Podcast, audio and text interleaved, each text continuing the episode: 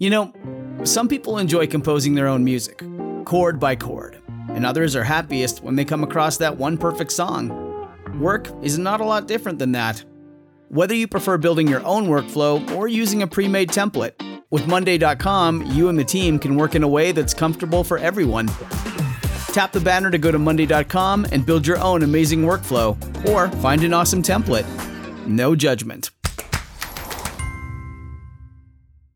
Election College, episode 150 Faithless Electors.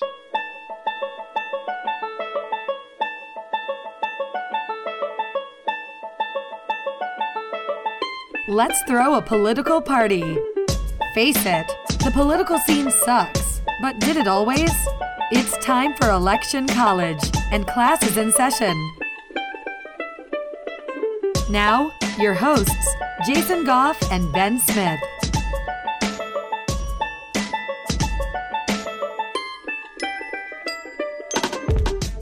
Ben, we are 150 episodes into this adventure that we call Election College. Thank you, everyone, for, well, some of you have been with us since the beginning, and some of you have been with us for, well, this could be your first episode. We wanted to thank you for joining us because, wow, it's a privilege. Yeah, for sure. It's nice to be able to get into your ears and your brain every now and then. for those of you who we uh, who've been listening, and to anybody who might be listening anew, great, thanks. We appreciate that too. Maybe the subject just interested you, but yeah, it's really cool. Thanks for giving us a platform to just hang out as cousins. Yeah, and um, well, over the last several weeks, we've been getting a few hate messages and they are probably not from people who listen to the podcast because usually the hate messages are you need to be abolished and we we hate that you exist and so on. And we're thinking that they're probably talking about the electoral college. Hoping hoping that they are not us. And that's cool you know if i'm not gonna cry. Okay i'm okay i i really am for those of you who have been with us for a while, uh, it's been a long time since we talked about the Electoral College specifically. That was way back in episode two. If you are just now beginning the series with us, because I know sometimes that happens, you find a podcast, you listen to the first several, and then you might hear, well, what do these people sound like today? So you might have just heard episode two. We promise that we're not going to overlap too much, but we are going to give some background about the Electoral College before we get to the faithless elector stuff. Yeah, because it's important to know where things come from before we talk about where they're going or where they're at. Way back in 1787, there's the Constitutional Convention, and all the delegates are there, and they're trying to figure out how exactly we're going to have elections here in these United States of America, as we're going to call them, of course. And there's a committee. It gets formed, they're working stuff out, and they're trying to figure out what do we do. So the idea is recommended that there be an election by a group of people, eh, maybe apportioned among the states, similar to the representatives in Congress. So, you know, that had all been discussed previously, and there's the Connecticut Compromise and the Three Fifths Compromise and all that kind of stuff we don't need to talk about those again. But they basically say, okay, so however many representatives they get in Congress, they should also get that many electors. There we go. It's settled. Done. Yeah. So if you are at all a fan of the United States Senate and you are a history buff, you're going to love the Electoral College because really, the Electoral College kind of forms the basis of the Senate. And what I mean by that is, well, every state, no matter if your state has a population of two or 200 million, you're going to get two senators. Right. Yay, Electoral College. Yay for our founding fathers. Now, if you're from the state that has 200 million people, you might be a little upset about that because what that means is come presidential election time, you have equal representation with that state with two people in it from the Senate's perspective. So, like it or not, that was the compromise that was reached, and we are neutral. Yeah. or at least we'll try to be as neutral as we possibly can be when discussing it. Hey, if you want to get some more background on what was going on in the guys' heads whenever they were putting this stuff together, uh, you can go back and check out the Federalist Papers. Uh, you can look at number 39, which James Madison wrote, and number 68, which Alexander Hamilton wrote. And you can see what they were thinking about how the Electoral College should be formed, why it should exist, what its purpose should be, etc. And remember that those documents, the Federalist Papers, were there as a way to essentially explain to the country why the things that were in the Constitution should be in them. Because remember, this is all new to everybody. So if you feel like, you know, you're talking about this, but why would anybody think we needed that? Well, hear it from the men themselves. Uh, they do a way better job than we will do. Right. and when it comes to reading that ori- the original intent of the founding fathers, keep in mind that their perspective was quite a bit different. Sure. And so being either for the electoral college or against it, I think we can all agree it was a different time. So, uh, like it or not, it was based on the fact, well, there are several factors. Among them included, well, how are you going to select a president? Let's say you live in Georgia and there's somebody running from Maine. You're probably not going to be very familiar with the person from Maine because, well, communication isn't that good. And you're going to want to run somebody who you know. And that's part of why the Electoral College was instituted. It was also instituted, as we um, said before, because of having each state have some sort of representation in the federal government. But the whole perspective of it is that the United States of America is not a democracy. I know we hear that a lot. Even in Washington, Ben, when we were there, you hear democracy, democracy, democracy. Well, actually, it's a constitutional republic. Right. Whether that's good or bad, we're not saying. It's just what you can call it a democracy if you want, but it's not true. So just, you know, at least use the right terminology.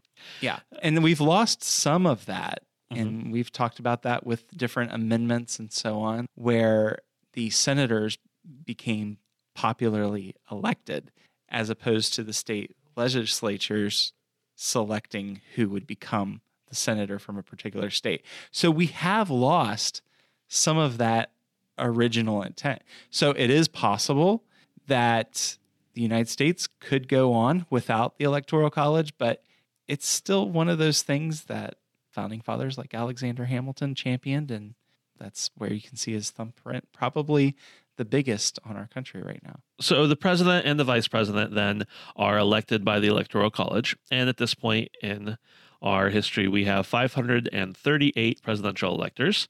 And they come from, of course, all 50 states and Washington, D.C.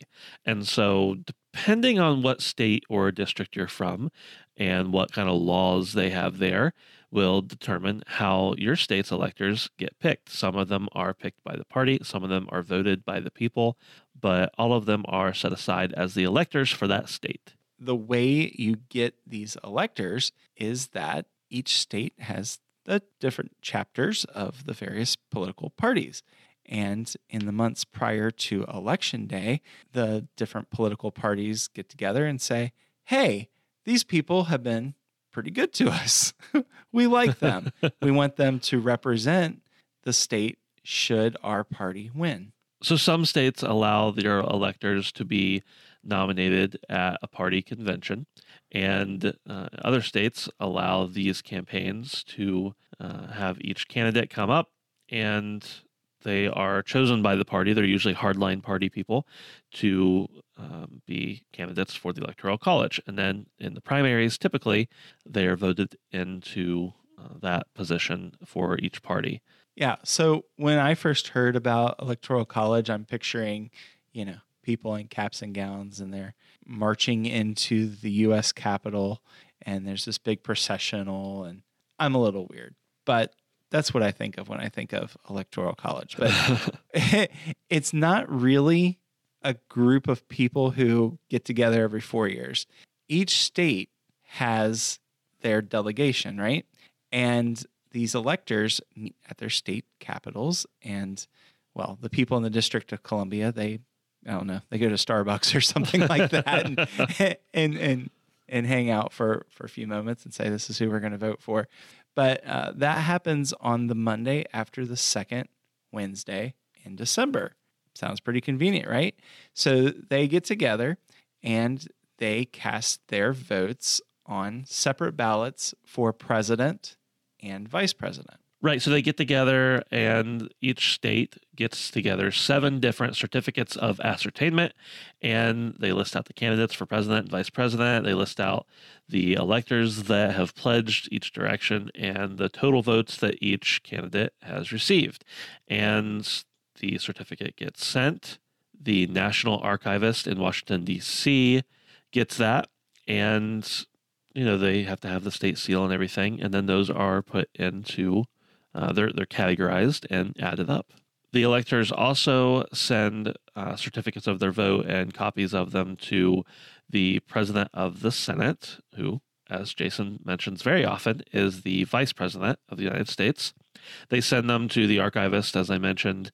They send them to the Secretary of State of their state, and they send them to the Chief Judge of the United States District Court, um, where you know that's that's in their district. Yeah. So then a staff member for the president of the Senate, and this is the outgoing vice president. Incumbent, So- yeah, yeah. So keep that in mind that it's still the previous Congress. So right now it's December of 2016 when we're recording this. We are talking about the incumbent Congress. So the staff member of the vice president, also known as the president of the Senate, collects the certificates of vote and prepares them for a joint session of Congress. So these certificates are arranged, they're unopened, um, they're set in alphabetical order, and they're placed into two mahogany boxes.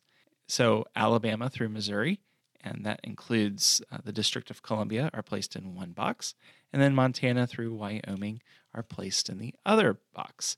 Now, before 1950, the Secretary of State's office oversaw the certifications, but there's a newer office called the Office of Federal Register, and they are in the archivist's office, review them, and they make sure the documents are sent to the archive, and Congress matches all of that. So all these formalities are going on. Meanwhile, the votes are in the envelopes.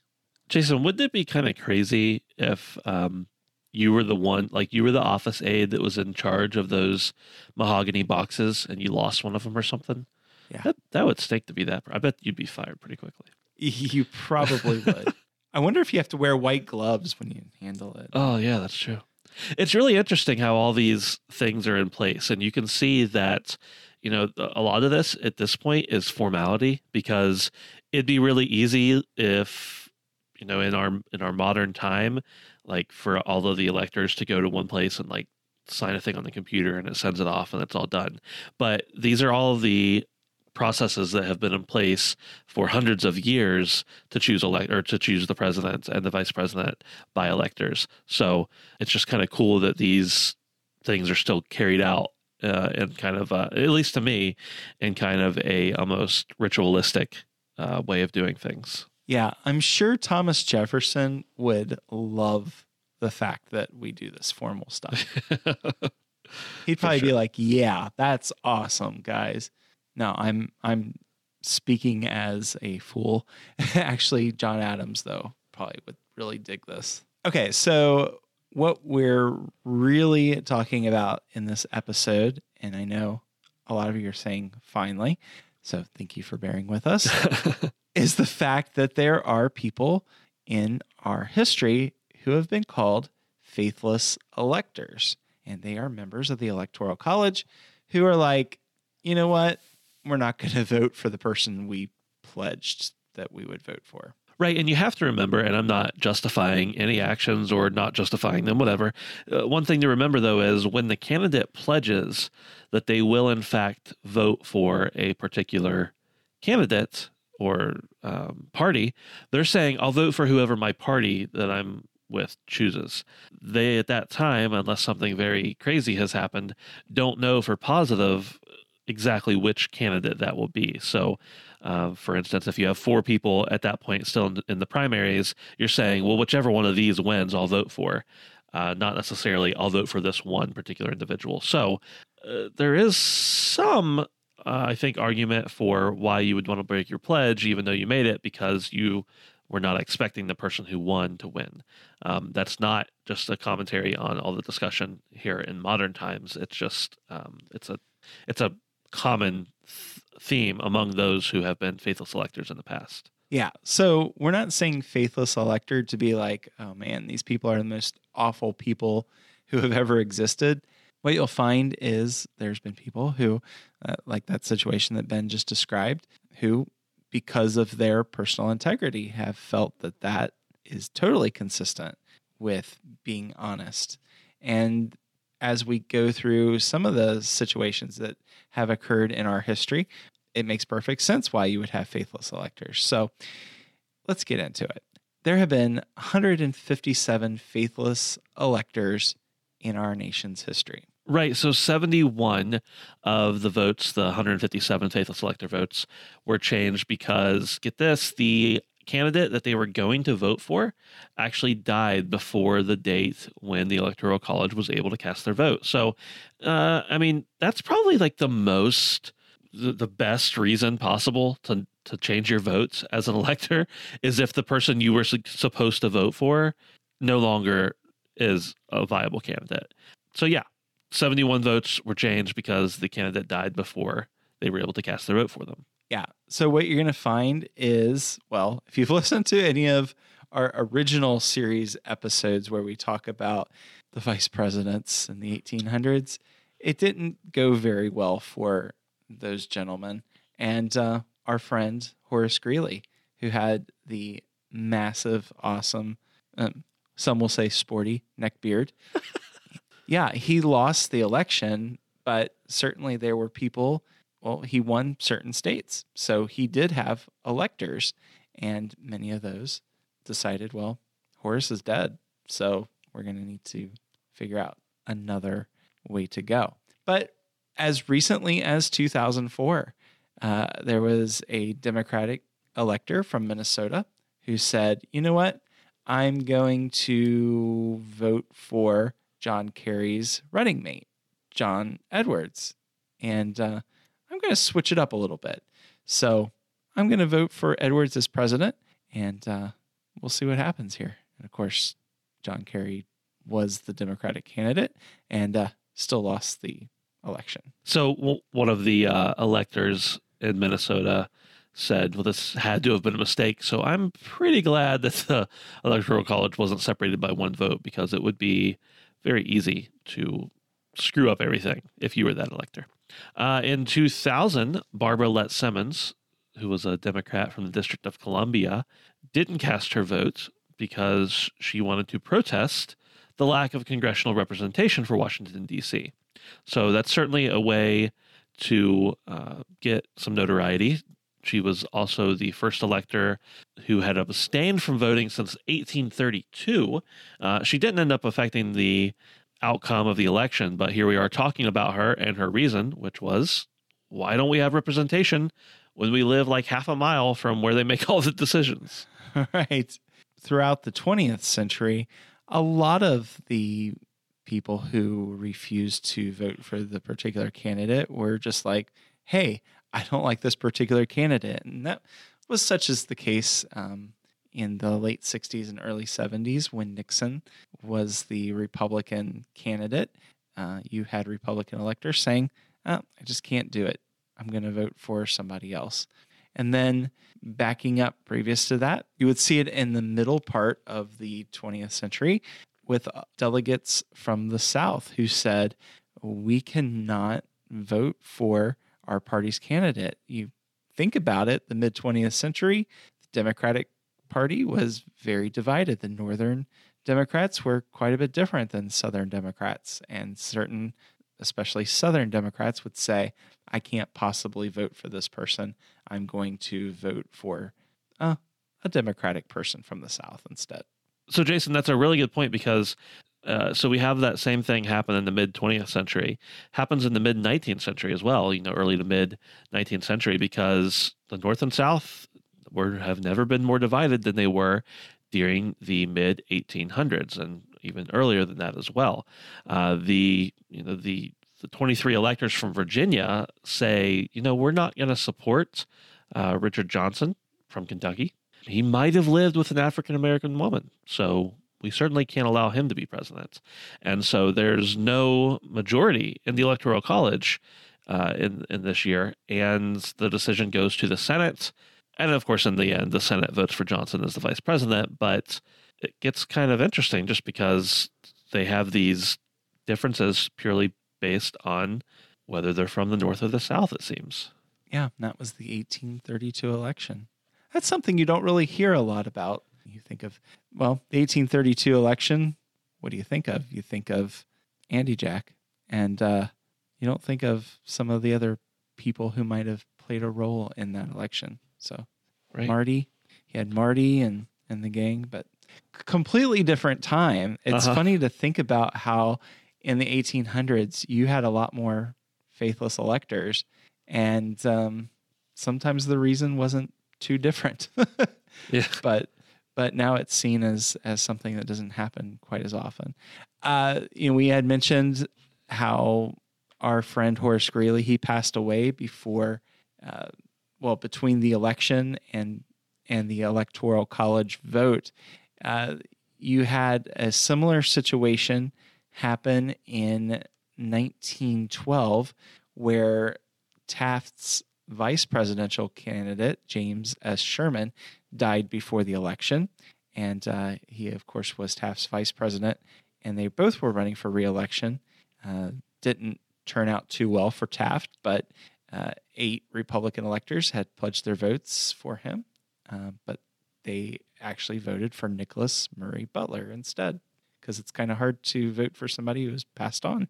Yeah, you could do. It. I mean, it happens actually more often uh, in state and local elections. It seems to happen fairly often, surprisingly. But uh, there have been a couple instances where people just totally they were part of the electoral college and they, for whatever reason, decided to to buck the system. In this one's interesting to me. In 1820, there was a man named William Plumer Sr., and he was supposed to vote for the Democratic Republican candidate James Monroe, and instead he votes for John Quincy Adams, as we know, also Democratic Republican, even though he was not running in the 1820 election. And he basically said, I don't think anybody should be elected unanimously other than George Washington. So I guess that makes sense. if you already Yeah. think they're going to be uh, elected unanimously, then do whatever you want. So if we're going to talk about way back when, uh, as early as 1796, you had a faithless elector, and that was Samuel Miles. He was an elector from Pennsylvania. He was the first one to break the pledge for a vote for a candidate. He decided that he was going to cast his ballot for Thomas Jefferson instead of his rotundity, John Adams. And this upset a lot of people. Um, and one newspaper actually said, quote, what do I choose Samuel Miles to determine for me whether John Adams or Thomas Jefferson shall be president? No, I chose him to act, not to think. And so that might sum it up for the ages when it comes to electors. Uh, a lot of people genuinely think that on election day when they are voting for the president that they are actually voting for the president when actually you're voting for somebody to elect a president on your behalf and um, yeah i would think most people would want their electors just to act on their behalf and not to really think about it too much. So we mentioned in passing a couple of times about horace greeley dying before the electoral college met. And yeah he did lose the election to grant but you still vote for the loser still gets votes in the electoral college if provided that they've won a state. And there were 63 electors who had decided that they wanted horace greeley to be president so what happens in 1872 is 63 of the 66 electors who were to select greeley decide well, we're not going to vote for him. Uh, 17 electors just state only said, no, we're, we're not going to vote. And then the other 43 electors split their votes among the other Democratic candidates. Right. Yeah. And I mean, it turns out that it probably wouldn't have affected things even if they had all gone the same exact way because Grant was so far ahead out there. But it certainly would have made for an interesting time nowadays. You can only imagine what would have happened. Definitely. Hey, well, uh, you're about to witness history here next week, if you're listening real time, that is, as the electors, no matter what the outcome is, go to vote for the president of this current election. And so, if not only for, you know, being culturally aware and stuff like that, but just to see how things play out as far as history and how these processes go and to actually fact check us and make sure that we were right. Make sure you pay attention to the whole ballot casting that the electors do this year.